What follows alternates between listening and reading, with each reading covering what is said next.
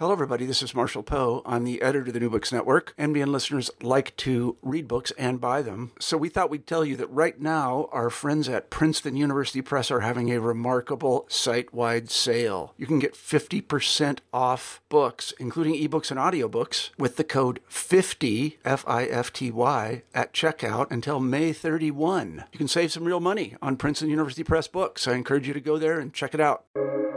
Welcome to the New Books Network. Hello, welcome to the New Books in Jewish Studies podcast. I am your host, Ari Barbalat.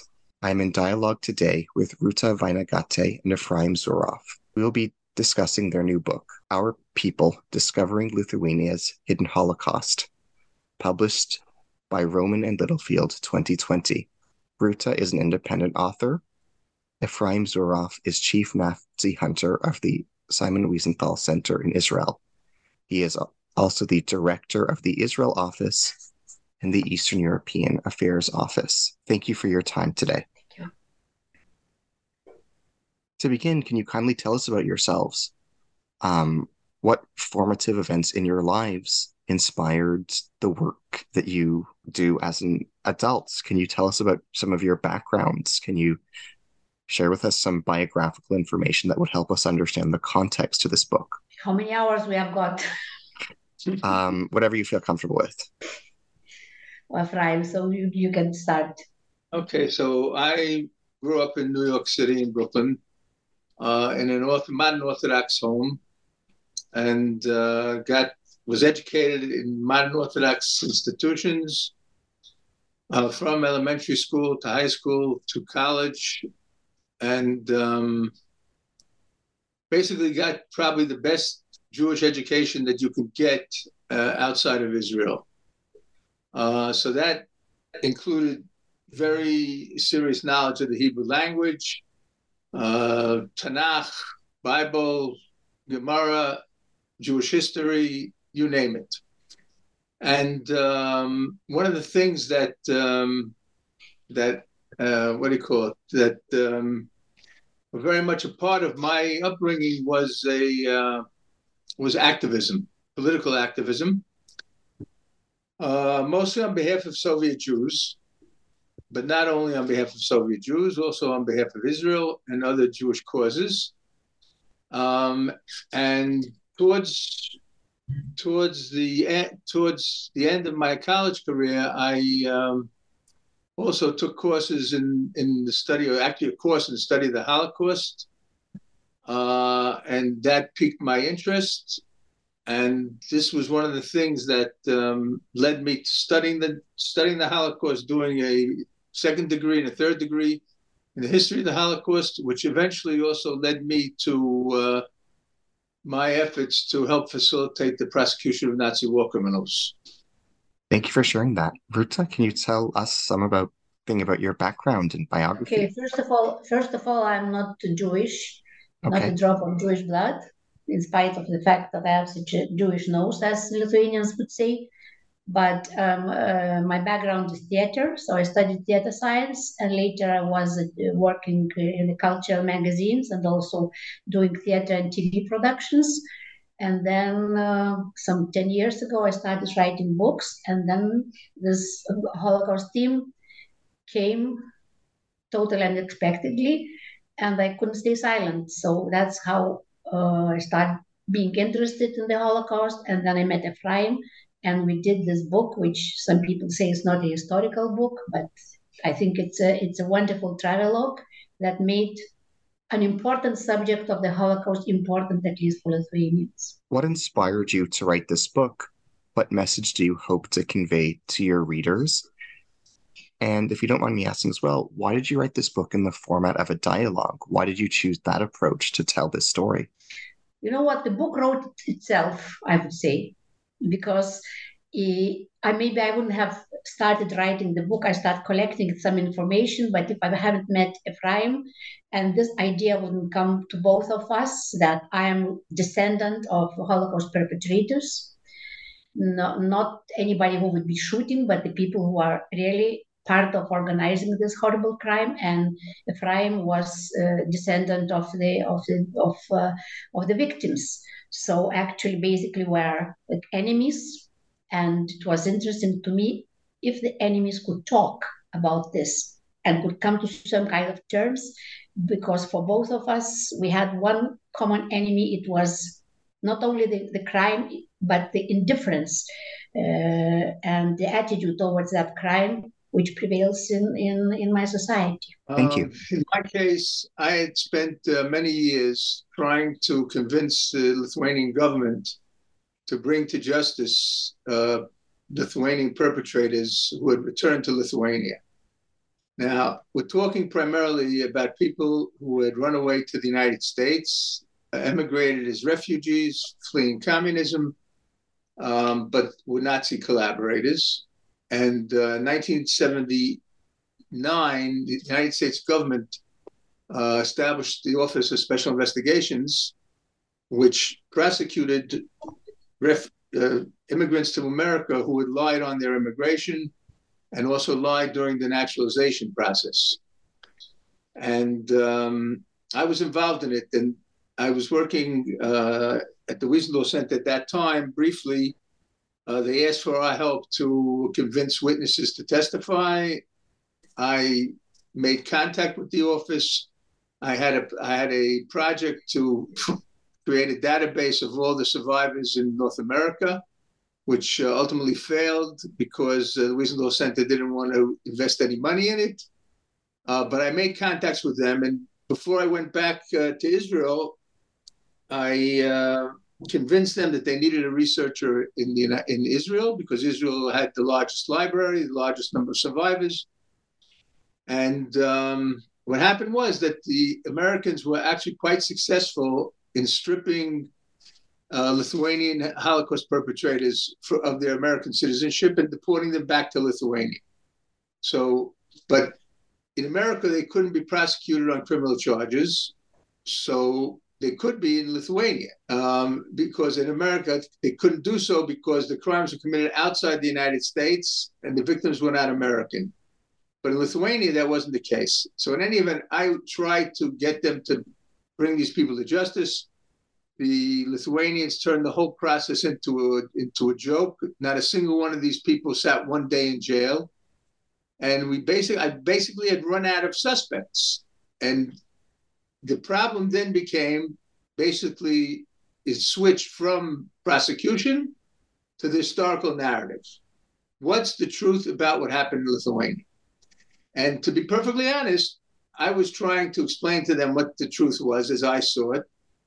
Uh, and they were deliberately promoting a, a, different narrative, which was not the whole truth, not the truth at all, in, in certain respects. So when I met Ruta, for me, all of a sudden it hit me.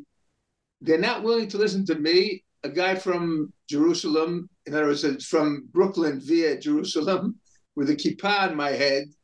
But if Ruta, who's a popular author, joins me and we do this together, maybe there's a chance to convince the Lithuanian public of the, the what what is the accurate narrative of the Holocaust in Lithuania. Thank you. Can you comment on the controversy surrounding the publication of the original first version of this book in Lithuania? What well, were the ramifications well, for you? you know, I don't think any publisher would have published this book.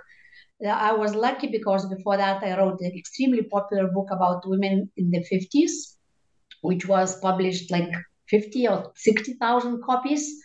So I was like a golden goose for the publisher. And when I told them that I want to write a book about the Holocaust, so they understood that, well, they have to publish it because otherwise I will not collaborate. I'll look for another publisher, or maybe I would be less flexible in the future. So they told me, the publisher, the biggest publisher in the Baltic states, they told me not to tell anybody that I'm writing this book, especially with Ephraim and uh, and they thought that okay we're to publish like 2000 copies because i knew nobody to read it. They knew nobody to read it. And it was super surprising that the book was published 2000 copies and it they they were sold out in 48 hours. And the publisher had to publish again and again and again. It was like a major major scandal in lithuania. And i think the the thing was that I, Popular Lithuania Auto, teamed with the with the Nazi hunter who is enemy number one, the most hated Jew in Lithuania. And the other um, reason was the title of the book, Our People. Uh, I think it was super successful title because it raised such a controversy for Lithuanians. Jews are not our people because they are Jews, and the Jew killers are not our people because they are killers. But the book, the message of the book, they're both our people, both the killers and the victims, and we have to face it. Ephraim? Thank you. Listen, I have to say that Ruta, besides being a terrific author, a very popular and successful author, is a genius at marketing. And that's why she's the one who chose the name, which conveyed the message in a very powerful way that the Jews were the people, part of the people of Lithuania, citizens of Lithuania, part and parcel of the Lithuanian population. She also was, she also created a very effective clip for the for the uh, launch of the book, which showed seven places of mass murder in the vicinity of Vilna, and all they saw it started with a slide which said 75 years ago, the Holocaust took place in Lithuania. And then you see uh, Ruta walking through the snow to these seven places the name of the place, the date of the murder, the number of the victims. Okay, and then another slide 200,000 Jews were murdered in Lithuania during the Shoah. It was shown on every single TV channel, and it got the idea across. Listen, ultimately, I think we sold 20,000 copies, right? More than 20,000. 19,000, yeah. And, and the book was the most read book in public libraries for three years. That's amazing. It's absolutely amazing. But one thing that I want to say, and Aruta, you can correct me if, I, if I'm wrong here. Basically, who read this book? Young people who grew up in Euro- Lithuania as a member of the European Union, and people who lived through the war who wanted to know what actually what happened because they didn't they knew what happened in their village they didn't know what happened all over the country but the people who are in power today and there's the po- people of the ages of the politicians from like 25 to 65 in the middle they didn't want to touch the book or the 10 foot pole Am I right? Am I right, Ruta? Well, yeah, you know, the thing that there was the book for young people or for their grandparents. For young people because they didn't know anything, for grandparents because they knew something. And the generation of the parents, they are just like with a horrible education, like my generation, education of Soviet education, or even education in independent Lithuania, where there's no word of Holocaust. So those people, like between 40 and 60, they're most in denial. So families started fighting at the wedding table, at the funeral table. They're fighting. Some people said, no, Jews, Jews uh, got what they deserved and we Lithuanians are the best and we're innocent. And the other family members would say, sorry, it happened and we have to face it. So families were fighting. So actually, I think we caused a couple of divorces in Lithuania.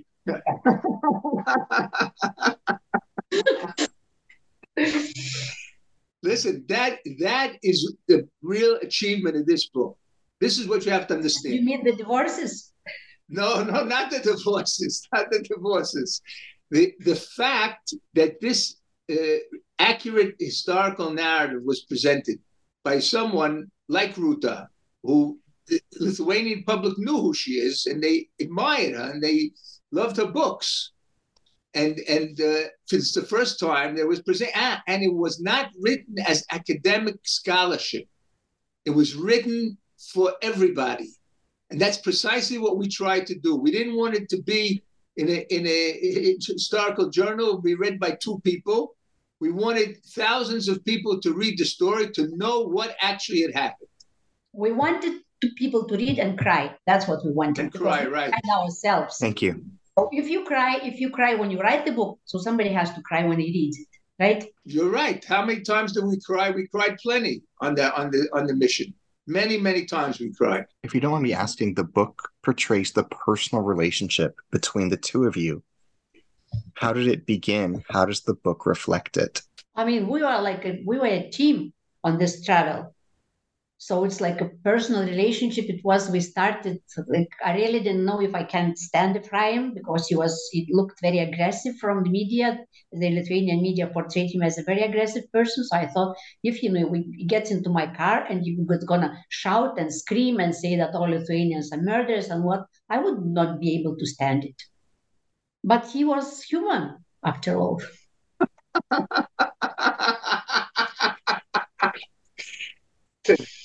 the, the, if people are looking for hope in, and, consola- con- reconciliation, okay, here you have a situation in which one person is the descendant of the, of the, of the killers, of the participants, and the other person is, is the descendant of the victims. And they not only didn't tear each other to pieces, they got along very well. And they did something very unique to try and help explain what had happened in Lithuania during the Holocaust. But you know what? But Ephraim, it just occurred to me that, like, you know, many we are like have this village mentality in Lithuania. We always need a devil and we need a monster. So for Lithuanians, we were the devil and the monster. Mm. And I was not an angel, but I was okay and by uh, by teaming up with you i also became a monster and then when we when i met this uh, historian christoph Dieckmann and we wrote another book the thing the the thing what they kept telling historian they were kept telling ruta is a monster why you team up with her that's so, what they told Dieckmann that's what yes, they told Christoph. Yes, yes, she's a witch. She's she's Putin's agent. She's bought by the Jews. I mean, she's a devil basically. But so i mean so, and this is classic. It's a classic. Kill the messenger. Kill, kill the messenger kill the right. messenger. But messenger but for the first time the message is right. But for the first time the messenger was one of them not not someone from the outside. No That's that became an outsider. Because right, i teamed pushed outside. Yes. you were pushed outside. Yes yes. That's true it means I'm not with my Lance nation. Burgess, I'm what not... Landsbergis wrote about you. I mean, that's outrageous what he wrote about you. It was absolutely outrageous. Basically, told you to go commit suicide now that you've betrayed the country. But I didn't. You, you, you did the patriotic thing. You, you told the truth about your country. What's patriotic about it? no, listen, if, if Lithuania is under a cloud, in a certain in a certain sense, a metaphoric sense. There's this black cloud over Lithuania because of what happened in the Shoah, and and it'll never go away until they admit what happened. Oh, oh, you are not right. It goes away if you don't lift your head up. Ah, I see, I see. But people have this tendency, you know, they're very, they're very curious, so they want to look up and see. People it. are not curious. Ephraim, people are not curious. Some people are curious. Are not few. Yes, some people are. Nineteen thousand copies of this book were sold, so it means hundred thousand people read it. So hundred thousand people were curious. That's wonderful. It's, a, it's an amazing figure, absolutely yeah. amazing. But the, the the government, the leadership, political leadership of Lithuania, still has not reached the point where they're able to say, "We did it. We were we, not we only them. Obviously, without the Germans, there, there wouldn't have been a Holocaust.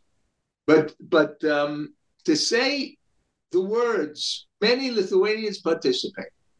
Listen, well, when, why should listen, they say? Okay, one second, one second. When when if you remember, there was a desecration of the monument in Ponar. Ponar is the mass murder site of the Jews of Vilna. And they painted V and Z, letters V and Z, on on the monuments, which are the letters that the Russians painted on their tanks, as if to say the Jews support Russia and they're not, they, they're not on the side of Lithuania. So the prime minister said, issued a statement, and she said, Ponar is a tragic chapter in the history of Lithuania. True, right. What did she say? Uh, it, the Nazis and others murdered the Jews. What others? Maybe they, they came from Mars in a spaceship and then they went back to Mars. That's why we can't find them. I mean, say it. Say the truth, for God's sake. You don't. You shouldn't blame politicians because the only thing politicians want to do, they want to be reelected.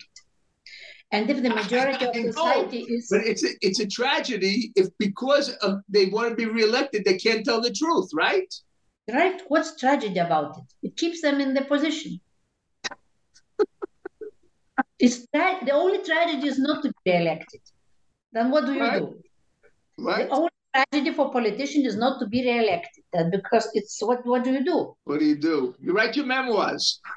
Well, so if a lot of people, the majority of uh, voters, like my generation or a little bit younger, are kind of anti-Semitic and they think they're uneducated and they think just, uh, Jews got what they deserve.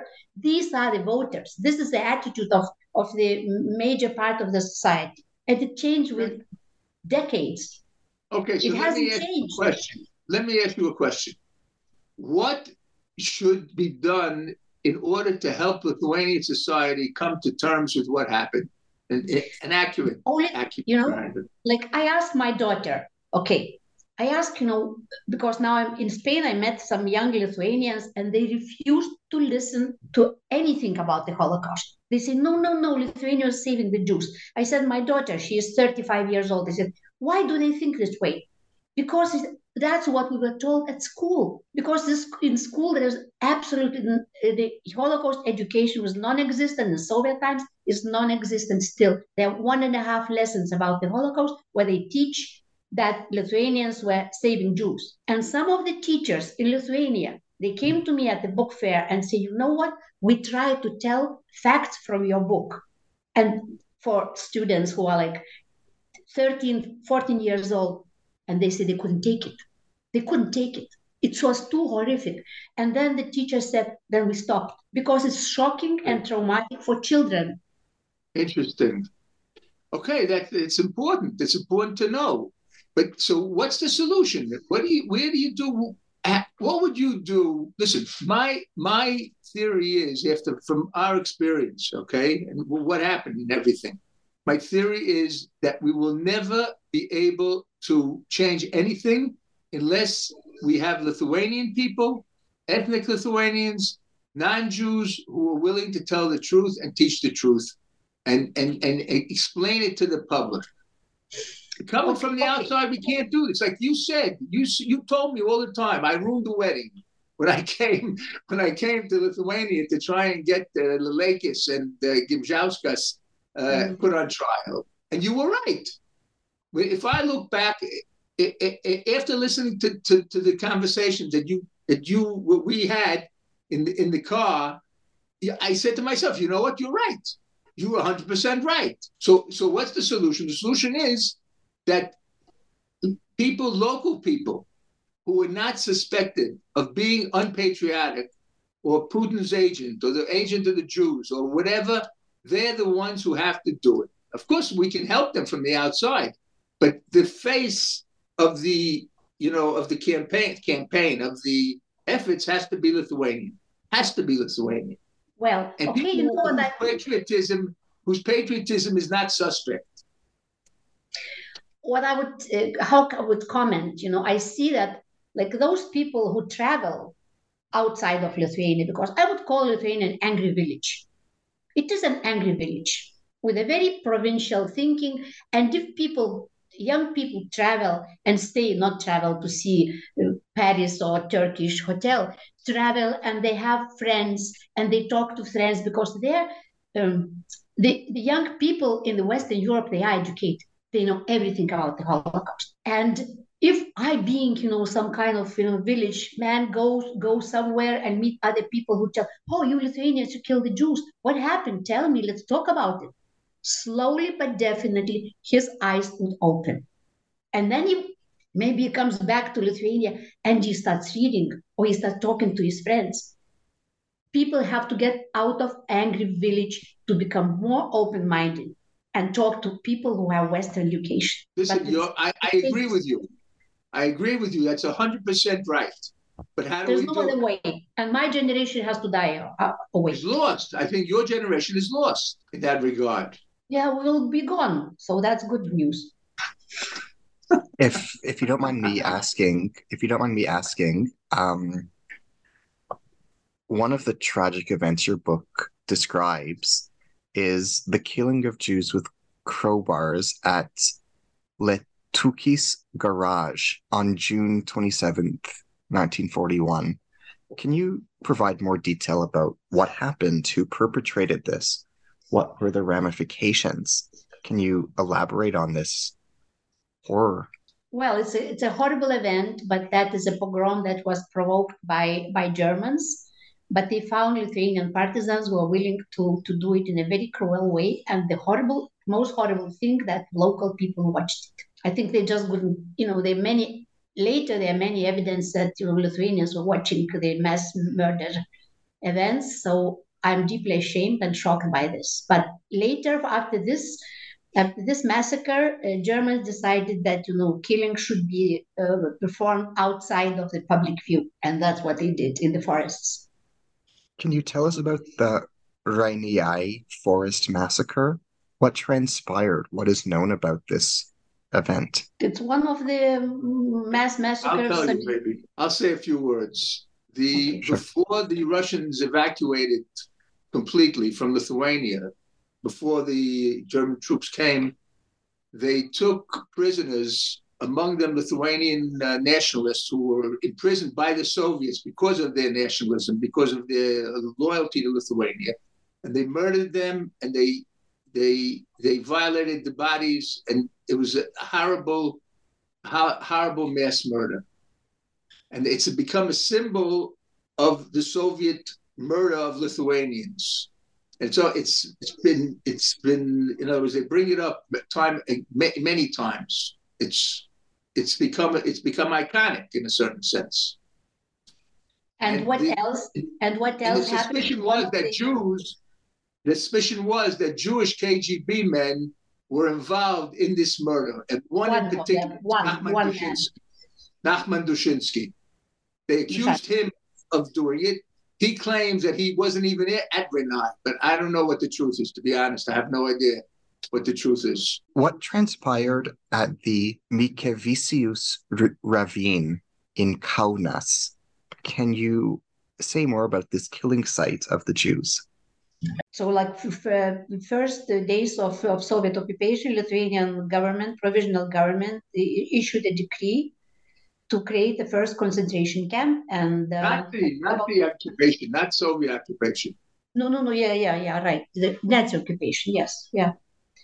So those people were kept for a couple of days and they were brutally murdered. And now this place is privatized and the parties are happening there. So we have been there in this in this uh, valley or ravine. So after you... this pogrom in Lietūkis garage, that was the second mass killing and German soldiers who were like in the in the hospital nearby nearby this concentration camp heard all the screaming and the shooting and whatnot. And after that, those two events, Germans decided to to to to avoid public executions and uh, create uh, mass murders uh, squads and transfer the, the killings into the forests around Lithuania.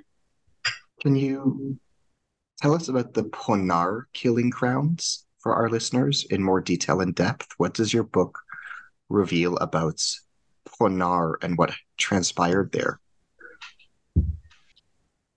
Ryan, you want to, to talk about Ponar? Okay, so Ponar was the site of the mass murder of Jews throughout the Holocaust, basically, throughout the period of the Holocaust. From the very beginning, from the middle of July, first murders were carried out at Ponar if I'm not mistaken, and if the story that I heard was accurate, actually, my uncle, my great uncle, excuse me, Rabbi Ephraim Zah, who uh, I'm named for, was one of the first people who were murdered there on the, 8th, the 13th of July, 1941, which was uh, in the Jewish calendar. It was a fast day, which actually fell on on a Shabbat, so it was moved to Sunday. So this day, Sunday, this July 13, 1941, there was a, a gang of Lithuanian vigilantes who were roaming the streets of uh, Vilna, Vilna, looking for Jews with beards. And apparently he had a beard, even though we've never seen a photograph of him with a beard, the photographs that we had in the family. And he was taken to Lukiškės prison, and apparently from there sent to Ponar. And this is one of the first murders there. But throughout the entire period of the of the Holocaust, a Lithuanian, primarily not not exclusively, but primarily Lithuanian unit called the Ipatinga, the special ones, were the ones who carried out the murders. Now, the, the site itself was like supposed to be like an oil, an oil. What do you call it? Um, ref, not a refinery, uh, a place where you store oil. Uh, this was during the Soviet time. That's how it was planned. And also there was a there was a train uh, tracks close by also, and they had these huge pits, seven seven huge pits in, mm-hmm. in Ponar. Now one of one of the things that Ponar is very well known because of a diary that was kept by a Polish uh, journalist who lived near Ponar, Sakowicz. And he wrote about the, the murders and what he, he could even see it from his window. Uh, it's become a symbol, certainly for um, for Lithuania, and that's where the uh, national remembrance on the Lithuanian Holocaust Day, which is the 23rd of September, the day of the evacuation of the Vilna Ghetto. That's that's where the ceremony is is held is held every year. There's also a small museum there that they're now talking about turning into a big museum. It's, I don't know if that's going to happen, but um, it's a, it's a symbol. I mean, there's a very famous poem in Yiddish about Ponar by Sutzkever. I think it's by Sutzkever. Mm-hmm. But what is um, actually it is sad for me like it's a symbol and that's the only place Lithuanian politicians are visiting once a year and the scenario is always the same the words are the same the same person is coming with a with a violin everything is fine. I mean we we commemorated the jews and that's it. But there are other 233 places throughout the lithuania. But what happened actually after the book those places were sometimes forgotten neglected you couldn't find them but sometimes now, if I pass uh, the killing site of 100 people or 200 people, I see I see a candle, I see a uh, bunch of flowers. So it means local people are aware of what has happened near their houses and they start coming. And that's very nice and sweet. I think that's not only Ponar. I cannot imagine that could be one symbol of the Holocaust, like Auschwitz. There are no symbols every every victim deserves to be commemorated and and visited. One one thing I can tell you about Ponar, just a personal experience. Uh, during the Soviet times, there was very serious Holocaust distortion as well. And uh, for example, the Soviets refused to acknowledge that the Jews had been singled out for murder by the Nazis. So in Ponar, there was a monument which said to the victims of fascism. And the same caption was in Rumbula outside Riga, where 25,000 Jews were murdered, in Minsk, in Mali Trostenets, in, in Kovna and Kaunas at the Ninth Fort, the same thing to the victims of fascism. Yeah. But a year after Lithuania got independent, a brand new monument was built at Ponar, a very respectable monument with uh, captions in four languages, which specifically say that the, the, the victims were the Jews who were killed by the Nazis and, and their helpers. So at the ceremony, which was held in June of 1991, uh, the keynote speaker was Gediminas Vagnorius, who was the prime minister of Lithuania at this time. And he said, uh, first of all, he said that uh, all of this took place in, in a little more than an eye blink in three months. No one knew what he was talking about because the Holocaust was three years in Lithuania. Then he said basically that the good repu- the reputation, uh, Lithuania's reputation, cannot be ruined by a few criminals, people who were uh, rejects, society rejects, not normative people when so much was done to help Jews, which of course wasn't the case. So, in other words, uh, in the West, when the Soviet Union crumbled and these countries made the transition to, to democracy, people thought that they'll accept the accept the, the narrative of the Holocaust as we know it in the West, let's say. But it it turns out that from the very beginning, this has been this has been the problem. In other words, this has been the narrative. We we're not denying the Shoah. The Shoah was a terrible tragedy. The Germans came and murdered our Jews. And if you go to Latvia, it's the same. And if you go to Estonia, it's the same. If you go to Croatia, wherever it is, a, that that's that's the issue. But Ephraim, it's only natural because how can you live knowing that your grandparent was a killer?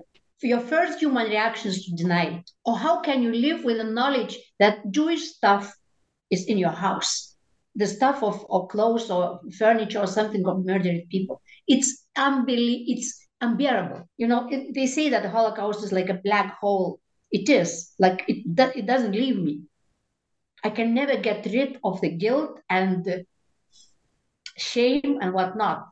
So I understand people, like ordinary people, they don't want to face it. It's impossible. It's like those children who are told by a teacher a truth. Maybe she she she told them for 20 minutes or half an hour, one hour, and she realized from reaction of kids they cannot take it. You don't know, Ephraim, what does what the feeling is belong to the nation where so many ordinary people were killing and others ordinary people were taking this the the the, the stuff of, of the murdered. You just cannot take it. But listen, these are the grandchildren now. They're not the, the perpetrators. Still, still. Maybe listen. It's my you know family. You know I mean, listen, what you... you listen. I'll give you an example that that proves that you're right. It took France 50 years. France, 50 years to to acknowledge the, the, the guilt of Vichy. 50 years. We're only 32 years after independence yeah. in, in Lithuania. And what they did in Lithuania was far worse than what the Vichy police did. Because the Vichy police didn't murder the Jews. They only sent them to be murdered. Not that that's okay, but I'm saying. You know, it just like national trauma. And we are still, we us, we don't, uh, we know that we are village people we are village and we don't belong to, to the Western Europe in, in the proper sense because we lack education, we like this, we like that. And then on the top of that, as we have being so self-conscious we are not okay, somebody says, You're not only not okay, you are the nation of murderers. How can you live with this? We want to be good people, we want to be Westerners, we want, you know, to be to belong to the to the civilized world. And it's like my friend, one of my friends, I lost so many friends with this book. One of them, I just had an interview with the BBC film. And she said, Ruta, you are going again to tell the whole world that we Lithuanians killed the Jews. I said, yes. But she said, why?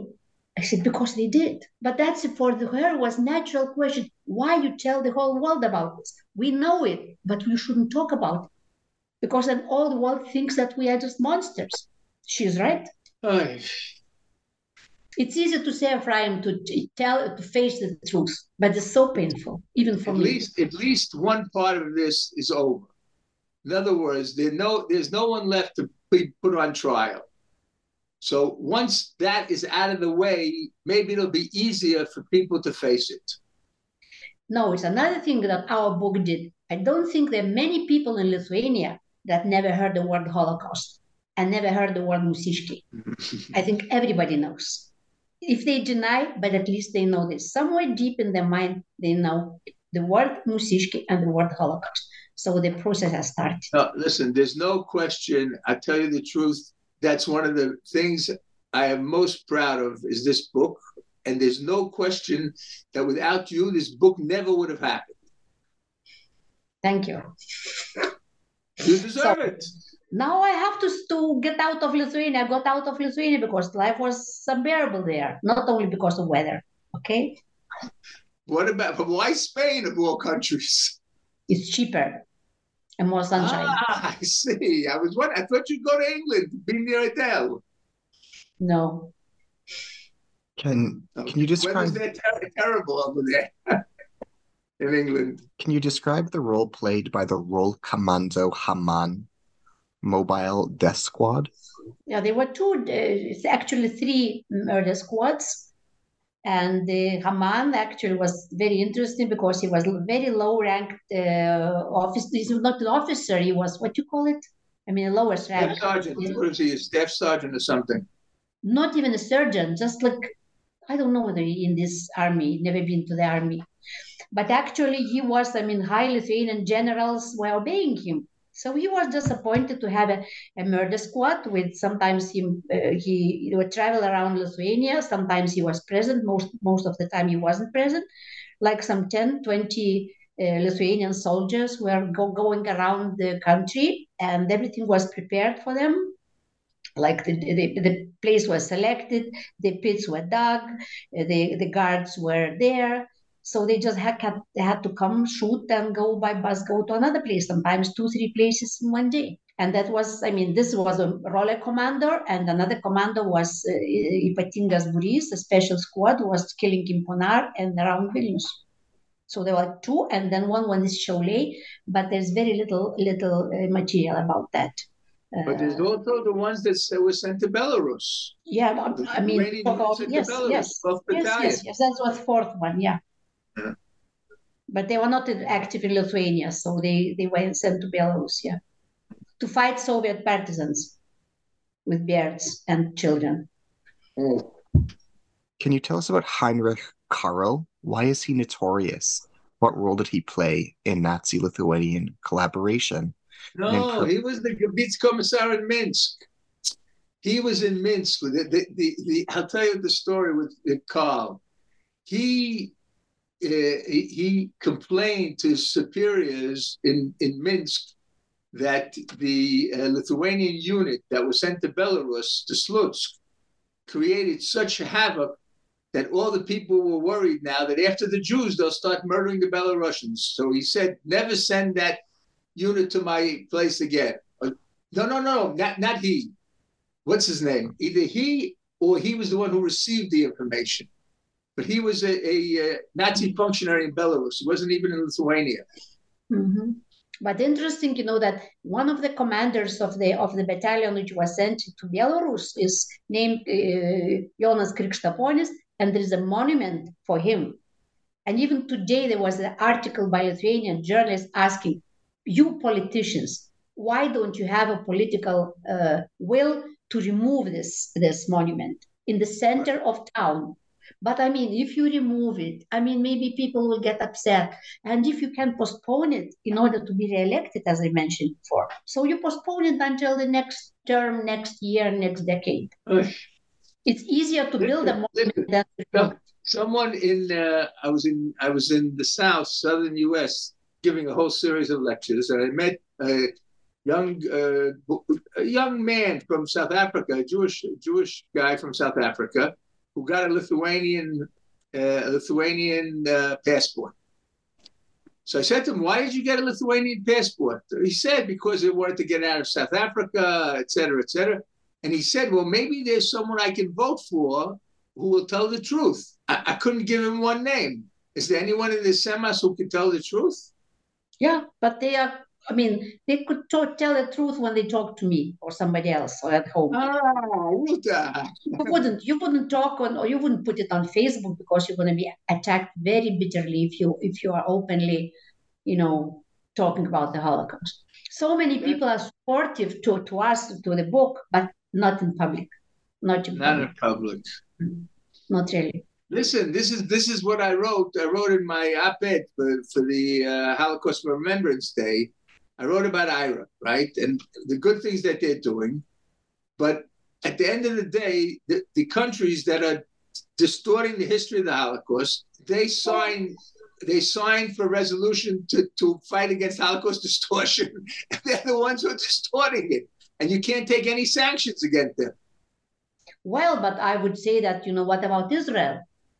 when Rivlin came to Lithuania and there was in Ponar, there was a monument saying that, you know, as, um, the, the German fascists killed the Jews. And Rivlin said, where are the local perpetrators? And you forced Lithuanian government to change the inscription.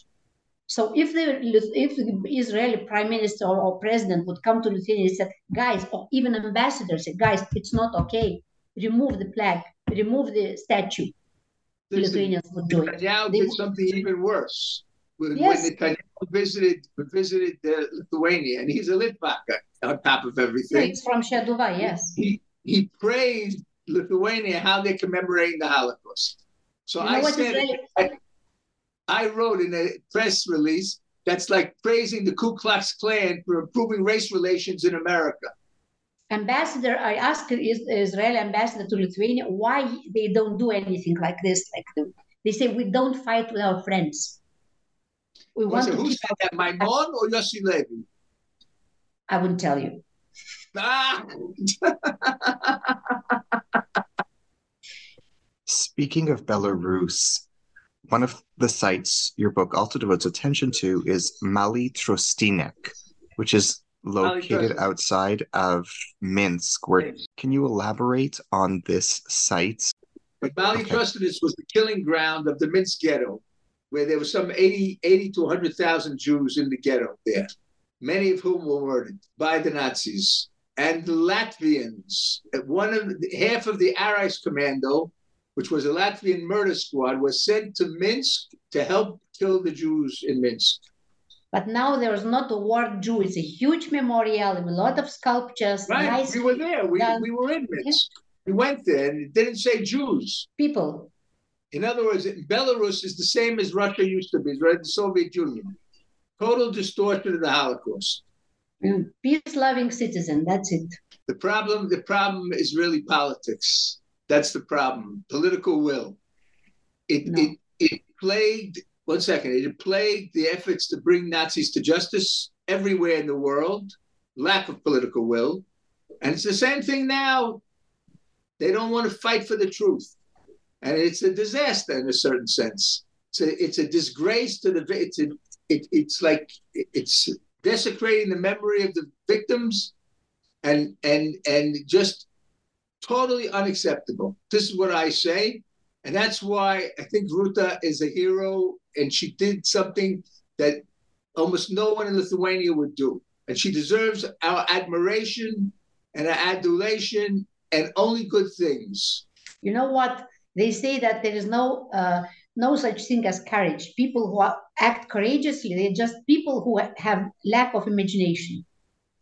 Had I know what's what's waiting for me, maybe I would have goes unpunished with that.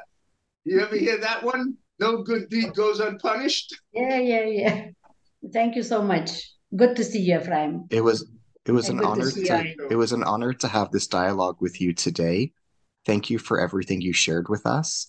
If you don't mind me asking, uh, now that we're bringing our dialogue to a close, where have you focused your time and effort since this book has been completed, are you working on any additional projects that you can share with us? Okay, so I wrote uh, another book with the German historian about the Holocaust in Lithuania, where I this my input is very not so big because I was just asking questions like anybody, any decent citizen would ask, you know, the wonderful specialist in, in the Holocaust. So this book was met, uh, received in Lithuania with total silence.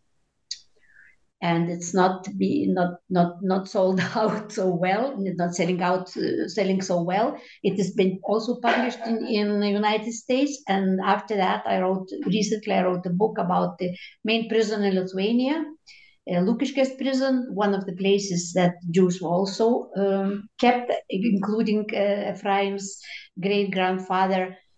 And uh, I'm gonna, yeah, sorry, great uncle and that, this book will be launched in in Lithuania in February. So I don't know, maybe some bookstores will take it, but. What, what about English, Ruta? Will it be in English also? I don't know. It I just it's just published, you know, like a couple of weeks ago. Okay. But actually, it's a whole through the prison. You can you can uh, disc, uh, disclose the whole history of Lithuania and Vilna from wow. 100 years of prison through the prisoners, through human stories. This is the story of, of my city. Wow, wow, wow. So let's say, so who's publishing it? Who published it? A small publish, publishing house. But the good news is that Alma, Alma Litera's uh, bookstores are taking it. Are taking it? Yes. Ezeofi, yeah. that's fantastic. Wonderful. So, this book will not will be in the bookstores, but I mean, there's no publicity for it whatsoever. So my name is still not not so good because I mean media wouldn't write about the book. Even no what's his name? Mindogas. Even Mindogas won't write about no, it. No, no, no, no, no, no way. No way. Nobody. So it's not nice to be a devil, Ephraim. you know the feeling. Now I know the feeling too. Listen, I, will tell you something very, very funny. You know that there have been three movies. There have been three movies now, okay, in the last six months that have come out about Lithuania's role in the Holocaust. So, Michael Kretschmer's movie, did you see it? J'accuse? You didn't like it. I remember you wrote to me. And and the Eugene Levine, the Baltic Truths movie, but that's about Lithuania and Latvia and the, and the BBC movie of When Did the Holocaust Begin? And that, that's the one that you were in, but he focused on the on the archaeological forensic archaeology of finding the, the mass murder sites. And uh, and and I was saying to myself, how is it possible that that both of us were not in any of these movies in a meaningful way? Wow, they don't film the devil. The devils, I think. but interesting, these three, three films, they are not shown in Lithuania, you know, neither of them. Listen, the Lithuanian ambassador was fighting against showing it in America. The, the, okay. the, this in Los Angeles is, is showing the movie Baltic Truths. The Lithuanian went to Riga. What, what did he do? He went to Riga to complain about the consul in Los Angeles who's showing the movie about how the Latvians killed the Jews. You see, you see. Okay, guys wonderful talking to you. Now I have to go, and uh, okay, let's stay in touch. Okay, Thank primary. You. Okay. okay sure. All the best right. to both of you. Okay. All right. All the best to you, my dear. You deserve okay, it. Bye. To our listeners, I am Ari Barbalat, your host today on the New Books Network. I've been in dialogue with Ruta Vanagaite and Ephraim Zuroff. And Dr. Dis- Ephraim Zuroff. we have been discussing their new book, Our People Discovering Lithuania's Hidden Holocaust, published by Rowman and Littlefield 2020. Ruta is an independent author. Dr. Ephraim Zuroff is chief Nazi hunter of the Simon Wiesenthal Center in Israel. He is also the director of the Israel office and Eastern European Affairs office. Thank you very much. Okay, thank you, Ari.